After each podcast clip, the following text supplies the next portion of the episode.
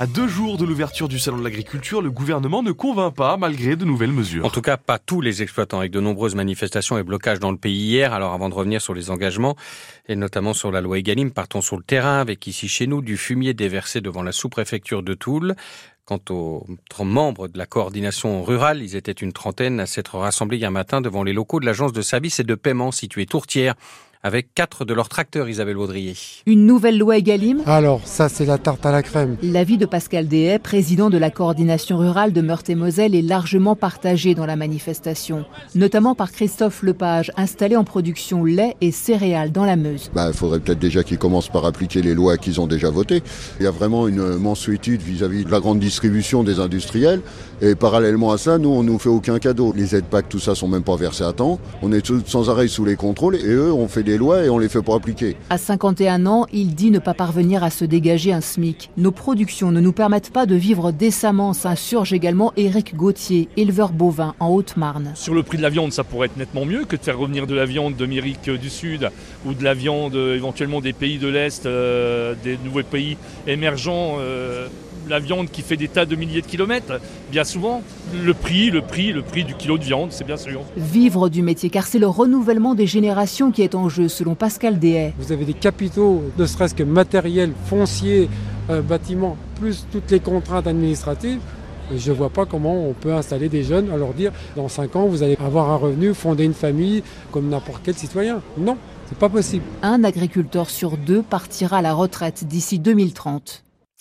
Le Premier ministre a donc tenté une nouvelle fois de calmer la colère en récapitulant des dizaines d'engagements et de chantiers déjà lancés.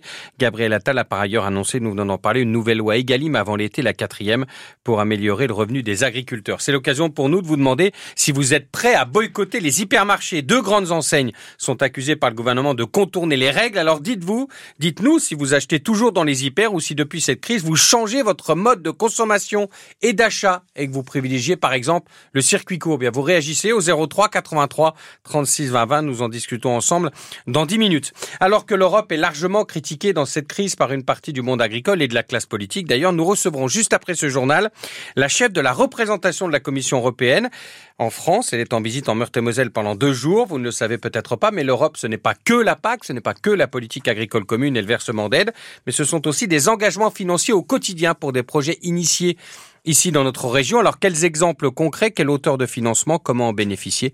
Les réponses nous sont données par Clément Lhuillet. La région Grand Est reçoit et redistribue à elle seule 1,4 milliard d'euros de l'Union européenne sur la période 2021-2027. Pour la France métropolitaine, elle est à la cinquième place des régions les mieux dotées par le FEDER, le Fonds européen de développement régional. En Meurthe-et-Moselle, c'est presque 5 millions d'euros pour financer un centre spécialisé dans le sport de haut niveau à Nancy, 2 millions et demi d'euros pour l'école de la deuxième chance Nancy-Lorraine, 6 millions pour soutenir la recherche au CHRU de Nancy. L'Europe, c'est aussi l'aide à l'agriculture par la PAC, pas seulement. Un fonds spécial pour l'aide en milieu rural a par exemple permis à une ferme de Gauvillé dans le Saint-Ouen de créer une unité pour valoriser son lait et son fromage. Des exemples concrets de l'utilisation de l'argent alloué par Bruxelles. Dans un avis publié en novembre dernier sur ces aides, le Césaire Grand Est insistait sur le poids majeur de ces aides pour la région, tout en formulant un certain nombre de préconisations pour simplifier les règles, les obligations et les démarches des porteurs de projets. Le Césaire préconisait également de mieux communiquer sur les résultats sur les projets financés et leur impact tangible sur la communauté pour sensibiliser les citoyens à ce que l'Europe fait pour eux au quotidien. Clément Lullier. La grève est reconduite pour un quatrième jour chez Dalkia à Nancy. Avec pour conséquence l'arrêt de la chaufferie biomasse. C'est une autre chaufferie, mais au gaz, hein, ça coûte plus cher, qui prend le relais pour alimenter l'hôpital central et les immeubles du quartier Rive de Meurthe. Les salariés de cette entreprise privée bloquent toute sortie et entrée de camions sur le site pour obtenir de meilleurs euh, salaires. Ils réclament 200 euros bruts de plus par mois. La direction propose six fois moins. Julien Osserman est le représentant syndical CGT. Depuis lundi, on bloque les entrées de bois sous la chaufferie Victor pour euh, mettre à l'arrêt euh, les chaudières bois et ainsi faire tourner les chaudières gaz euh, à la place. Les propositions sont indécentes. Hein. On nous propose 30 euros d'augmentation brute, alors que le bénéfice de l'entreprise est largement au-deçà. Depuis lundi, aucun camion n'est rentré. Et la chaudière est à l'arrêt depuis ce matin. Alors qu'ils desservent tout le réseau de chaleur de Nancy. Ça alimente l'hôtel de police, l'hôpital central, la tourtière, la fac de droit, la Tour Joffre, c'est tout le quartier Rive de Meurthe aussi. Pour le moment, la direction ne donne pas de signe de vie, donc pour le moment, on continue et on souhaite que ça s'amplifie. Des propos recueillis par Mohan Chibani. Bonne nouvelle dans les Vosges pour l'usine de bouteilles de bière OI installée sur la commune de Gérancourt sur Vraine. Son propriétaire, un groupe américain, annonce injecter 55 millions d'euros pour reconstruire un four et limiter euh, les émissions de, CO2. Elles vont baisser de près de 20% avec ce nouvel outil.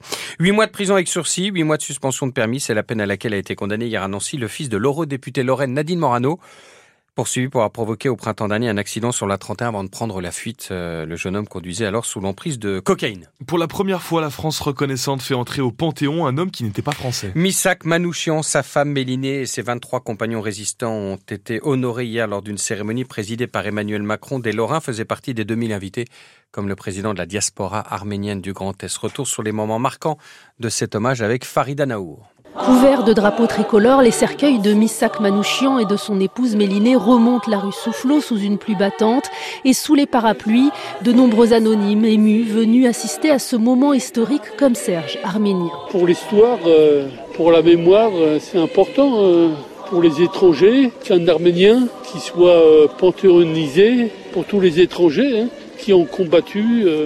Alors qu'il n'était pas français. En plus, oui. Vous étiez servi simplement de vos armes. C'est la réparation d'une très grande injustice. La mort n'éblouit pas les yeux. Misak Manouchian, arménien, résistant et communiste comme Florian venu de Chambéry. Il n'y avait pas un seul communiste au Panthéon alors que c'était une part non négligeable de la résistance et de notre euh, histoire nationale. Enfin, c'est réparé. Enfin, la nation reconnaît à sa juste valeur euh, des très grands militants. Enfin, un peu de justice. Les cercueils rejoignent maintenant le Panthéon. Sébastien Delarbre est venu du village d'Alboussière en Ardèche. Il est membre de l'association Unité laïque. Je pense qu'il faut méditer euh, euh, la mémoire et l'action de Missak. On a besoin de ça, on a besoin d'unité et de fraternité.